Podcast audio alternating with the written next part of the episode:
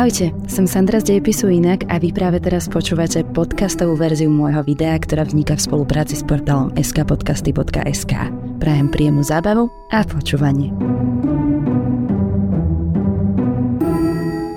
Zostáva nám niečo cez 3 týždne do Vianoc. A je naozaj veľmi pekné, že Vianoce predstavujú ten čas v roku, kedy pociťujeme pokoj, prítomnosť blízkych ľudí a v neposlednom rade lásku. Je to však aj čas, kedy sa sami seba naliehavo pýtame, čo dať ľuďom, ktorých máme radi. Ale skúsili ste sa niekedy samých seba spýtať, prečo vlastne dávate blízkym darčeky?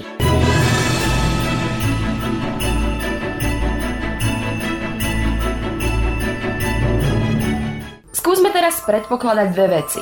Prvou je, že účelom poskytnutia daru je urobiť príjemcu spokojným a šťastným z daného daru. A druhý predpoklad je, že každý vie najlepšie, čo ho urobí najšťastnejším. Tým pádom nemá zmysel hocikomu kupovať darčeky. Ľuďom by ste mali dať peniaze, pretože peniaze použijú na kúpu niečoho, čo ich urobí šťastnejšími než čokoľvek, čo im dáte vy. Celá táto teória je veľmi zjednodušujúcim a krátkým zhrnutím knihy Scroogeonomics od ekonóma Joela Waldfogela. Waldfogel sa domnieva, že darovanie darčeku ničí skutočnú hodnotu. Napríklad, ak vám kúpim darček za 50 eur a vy by ste boli ochotní minúť rovnakých 50 eur, aby ste si aj sami pre seba ten darček kúpili, tak som vám prakticky darovala 50 eur šťastia. Ale ak vám dám ten istý dar v hodnote 50 eur a vy by ste boli ochotní za ňo dať len 20 eur, alebo by ste si ho napríklad vôbec nekúpili, tak som vám v podstate dala len 20 eur šťastia.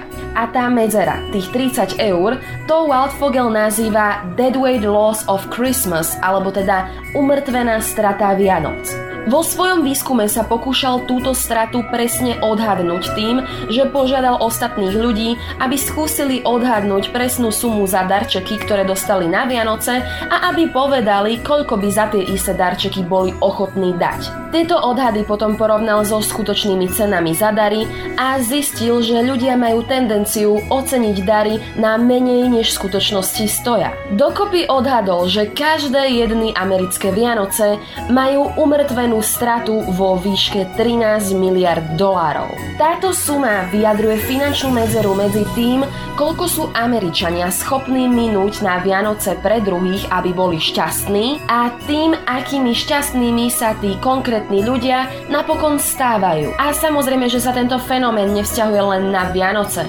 ale aj na narodeniny, výročia, promócie a podobne.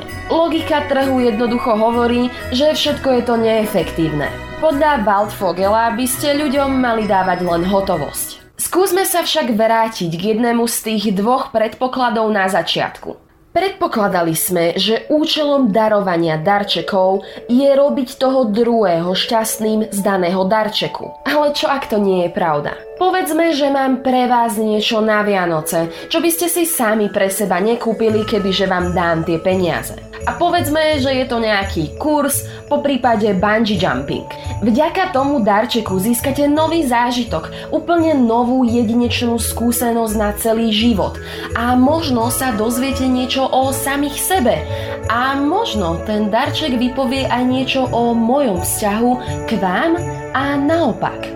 Takže dať niekomu darček možno nie je o hodnote daru, ale o hodnote vzťahu. Veď priznajte sa sami, koľko asi hodín ste strávili nad premýšľaním, čo dať napríklad svojmu partnerovi alebo svojmu rodičovi na Vianoce. Ja osobne mám vždy z toho taký pocit, ako by som znovu prežila celý ten čas, čo sme spolu a vždy sa snažím vymyslieť niečo, čo bude zároveň užitočné, ale zároveň mu to bude pripomínať nás a náš vzťah. Takže Waldfogel sa tak trochu vo svojej knihe míli, pretože na vzťah sa nedá uplatňovať logika trhu. Veď povedzte sami, koľko peňazí by som vám musela dať za to, aby ste sa už nikdy nevideli a nikdy nehovorili s niekým, koho máte fakt radi.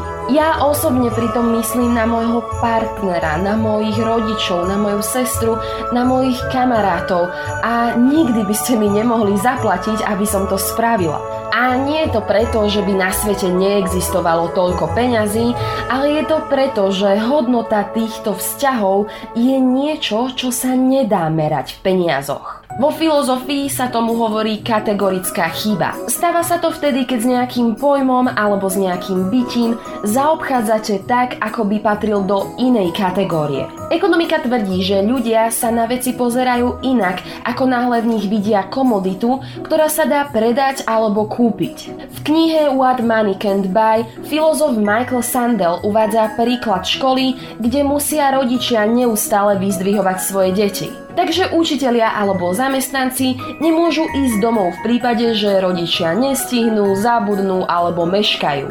No lenže zamestnancom sa to už po určitej dobe zunovalo a tak sa rozhodli, že rodičom budú dávať za takéto počínanie pokuty. A teraz asi očakávate, že rodičia s tým na dobro prestali, pretože kto by chcel byť zbytočne sankciovaný? Však? No a presne naopak.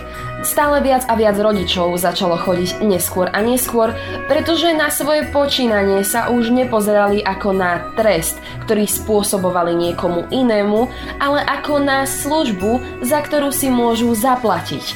Doslova ako na komoditu, ktorú môžu konzumovať. To, čo som chcela dnešným videom povedať je, že v súčasnej dobe je na najvyš potrebné si uvedomiť, že identita konzumenta nie je tá, ktorú by ste chceli mať vo všetkých oblastiach svojho života. Niektoré veci majú hodnotu, ktorá sa nedá merať v peniazoch. Veci ako láska, veľkorysosť, dobrota nie sú ako nejaké zdroje, z ktorých keď čerpáte, tak tým menej máte. A preto keby sa napríklad mňa Waldfogel opýtal, či by som sama sebe kúpila darček na Vianoce, tak samozrejme, že by som odpovedala nie. A možno to teraz vyznie tak hlúpo, naivne a sladko, ale keď dávate darček na Vianoce, tak nejde o jeho finančnú hodnotu. Tými darčekmi dávate ľuďom okolo seba vedieť, že tam niekde ste a že vám na nich záleží. Takže tieto Vianoce vám skromne podsúvam jednu myšlienku, ale nechávam ju už len na vašom posúdení. Ak dávate alebo príjmate darčeky, tak zvážte, ktorú hodnotu toho daného darčeku hodnotíte. A či je to naozaj len ten materiálny darček, ktorý si na tom všetkom vážite.